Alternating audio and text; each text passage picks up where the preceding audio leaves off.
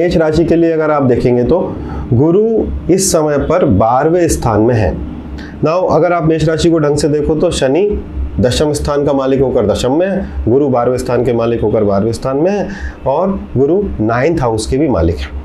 इसका मतलब यह है कि मेष राशि के जितने लोग अभी तक ये सोच रहे थे कि सैटन मतलब दशम स्थान का मालिक स्वराशी है और भाग्यश हमारा स्वराशी है। हमको जो रिज़ल्ट मिलने चाहिए थे वो अभी तक रुके हुए हैं। जैसे ही गुरु मार्गी होंगे तो मेष राशि के जातकों को वो रिज़ल्ट मिलने लगेगा। क्या रिज़ल्ट मिलेगा?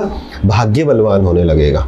राइट अगर आपका विदेश गमन का कोई प्रयास है, आप भारत छोड़कर या किसी भी देश में जहाँ आप रहते हैं, वो छोड़कर विदेश जाना चाहते हैं तो ये जो आपका अभी तक फ़ाइल रुकी हुई थी या जो आपका अभी तक डॉक्यूमेंटेशन के कारण दिक्कत आ रही थी, या फिर गवर्नमेंट पॉलिसीज़ के कारण दिक्कत आ रही थी वीज़ास नहीं मिल रहे थे, ये वो टाइम है जब वहाँ पर वो चीज़ अब मूव कर जाएगी।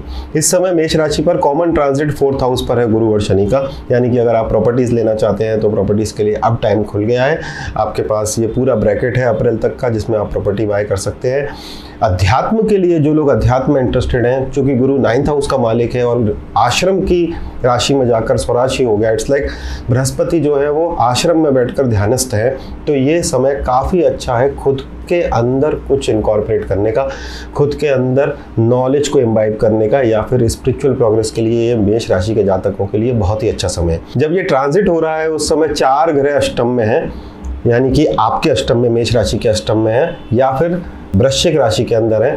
बट अब नॉर्मली जब चार ग्रह इकट्ठे हो जाएँगे तो जिस दिन ट्रांजिट हो रहा है, उस दिन चंद्रमा भी अष्टम में ही है अदरवाइज़ तीन ग्रह ही वहाँ पर अष्टम स्थान में है। तो अच्छा नहीं मानते बट इन सभी पर गुरु का दृष्टि है, यानी कि आपकी परिस्थितियाँ बिगड़ सकती हैं बट बृहस्पति के आशीर्वाद से सब कुछ उत्तम ही होगा। क्या करना चाहिए?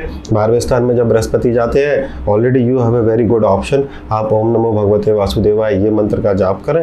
आपका मंगल, आपका राशि स्वामी है तो हनुमान चालीसा का जाप करें।